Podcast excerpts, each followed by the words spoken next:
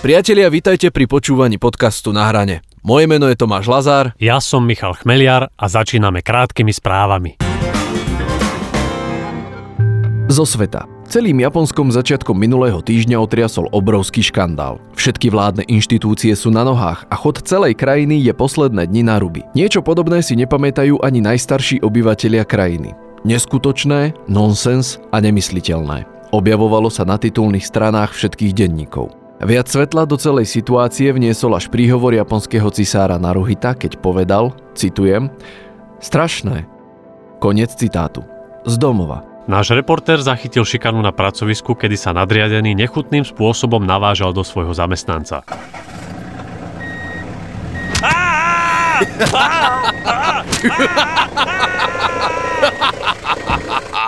Toľko dnešný príspevok z terénu, ktorý bol asfaltový s betónovými obrubníkmi po okrajoch. Šport. V stredu do poludnia začalo v centre Filiakova 7 ľudí spontánne utekať. Okolo idúci sa domnievali, že ide o organizované športové podujatie a bežcov začali povzbudzovať. Napokon sa však situácia vysvetlila a ukázalo sa, že nešlo o organizované športové podujatie. Kultúra. V dnešnom kultúrnom okienku sa ohliadneme za minulotýžňovým flashmobovým koncertom. Flashmob určite poznáte. Je to ten typ vystúpenia, o ktorom dopredu vedia len účinkujúci, z ktorých jeden napríklad začne z ničoho nič hrať na nejaký hudobný nástroj a ostatní, takisto skrytí v dave napríklad v obchodnom centre, sa jeden po druhom pridávajú a vytvárajú tak verejné hudobné vystúpenie a pôsobia tak dojmom neplánovaného koncertu. Tento tzv. flashmob prenikol už aj k nám na Slovensko, konkrétne na železničnú stanicu vo Vrútkach.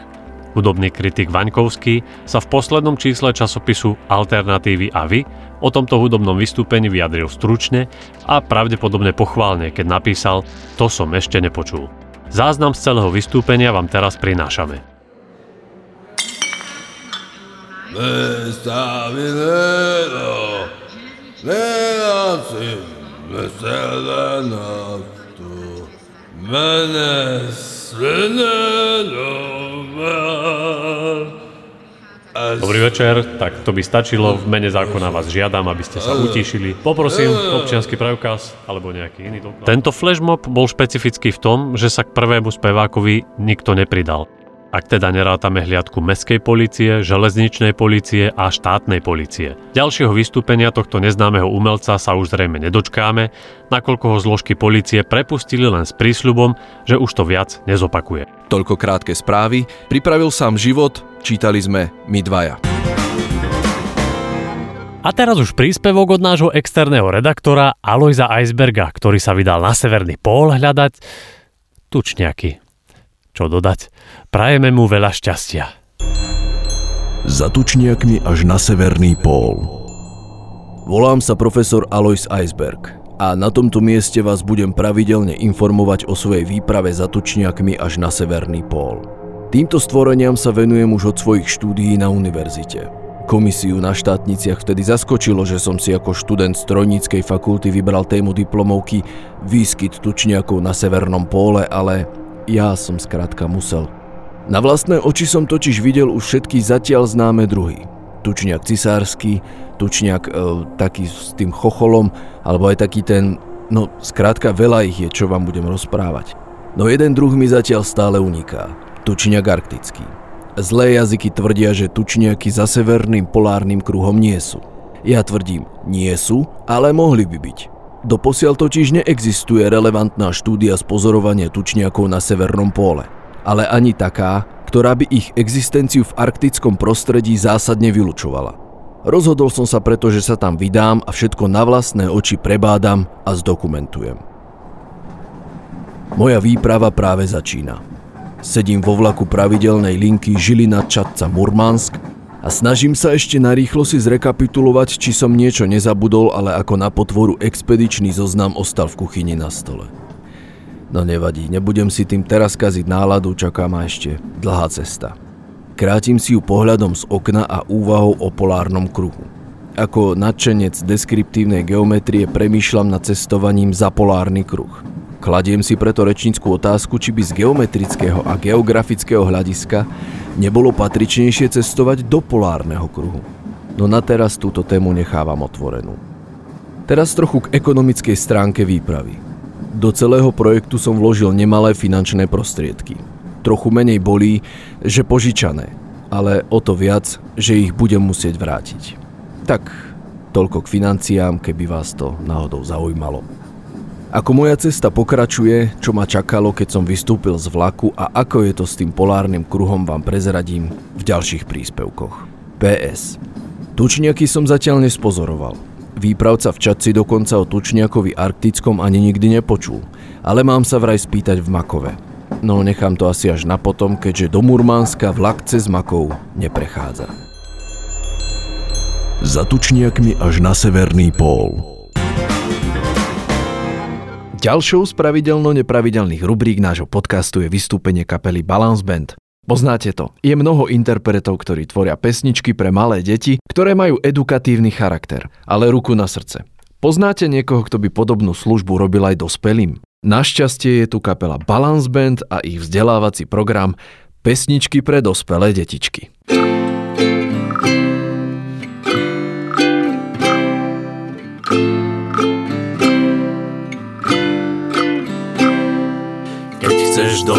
Postaviť, musíš banke hypotéku vybaviť. Keď chceš dom si postaviť, musíš banke hypotéku vybaviť. Svojím snom už daj a peniažky si nachystaj. Svojím snom už daj a peniažky si nachystaj.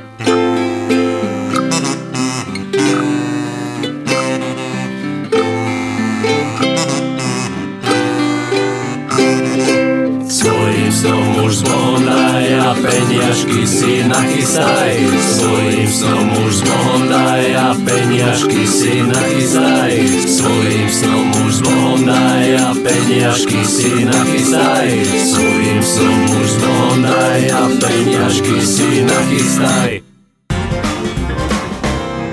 Teraz dostane slovo náš ďalší prispievateľ, zoolog Gustav Paprčka, ktorý vám bude pravidelne predstavovať nové živočíšne druhy. Atlas neznámych zvierat. Dobrý deň. Volám sa Gustav Paprčka a pôsobím na výskumnom ústave zoológie na oddelení kategorizácie nových druhov, živočišných. Hlavnou náplňou mojej práce je kategorizácia nových druhov, živočišných. Aby sa o nich dozvedela aj široká verejnosť, prinášam vám tento nový seriál, ktorý som patrične nazval Atlas neznámych zvierat. Budeme si v ňom postupne odhaľovať nové, dosiaľ veľmi málo prebádané zákutia živočišnej ríše a budem vám predstavovať jednotlivé novoobjavené druhy zvierat, ktoré sa ešte nestihli dostať do učebníc, prírodopisných filmov a už to bôžne na pulty gastronomických zariadení. Živočichy vám samozrejme nebudem predstavovať od zeleného stola svojej kancelárie, nakoľko zelený stôl v kancelárii ani nemám. Vydal som sa preto rovno do nedalekej Austrálie, aj keď e, musím podotknúť, že úplne rovno to nebolo. Sem tam som aj zabočil. Nachádzame sa na úpeti hory Mont Koščuško, najvyššieho vrchu Austrálie, kde sa mi podaril tento unikátny objav. V opustenej nore Vombata sa totiž usadil tvor, ktorého zatiaľ zdá sa ľudské oči nevideli. Do katalógu som ho zapísal pod menom Bezočivec zapáchavý. Je to niečo medzi dážďovkou a skunkom. Dážďovkou preto, lebo tá je tiež bez očí. A skunkom preto, že... No, to by ste ale museli cítiť. Dlho sa mi toho bezočivca nedarilo vylákať z nory von, ale napokon mi napadlo nasypať mu pred noru tieto chutné makové krekry. Bezočivec na seba nenechal dlho čakať. Ak teda nerátam tie tri týždne strávené pred norou a už o chvíľu si pochutnával na makových krekroch. No, čo teda o bezočivcovi zapáchavom zatiaľ vieme? Žije výlučne v opustenej nore Vombata na úpeti hory Mont Košťuško. Za ten krátky čas, čo som bezočivca pozoroval, môžem skonštatovať, že sa živí výlučne makovými krekrami a páchne ako kýbel s vratkou s kúskami maku. Toľko zatiaľ moje poznatky o bezočivcovi zapáchavom. Viem, nie je to mnoho, ale všade okolo mňa je ešte mnoho neprebádaných dôr, takže ma čaká ešte veľa práce. Lúčim sa s vami s pozdravom, nech žijú zvery a ja si idem dať steak z kolokana.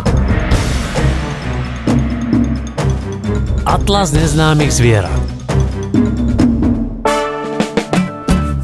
Počúvali ste prvé vydanie podcastu Na hrane. Lúčia sa s vami Tomáš Lazár a Michal Chmeliar. Tou definitívnou bodkou za dnešnou epizódou bude ľudová múdrosť. Do počutia. Ľudová múdrosť Tibor, výborne, skvelá práca. Trvalo to, ale stálo to za to, nie? Len tak ďalej. No, Milan, čo s vami? Vy ste boli so všetkými úlohami najrychlejšie hotoví, takže je mi to ľúto, ale máte najnižšiu mzdu. Práca chvatná, málo platná.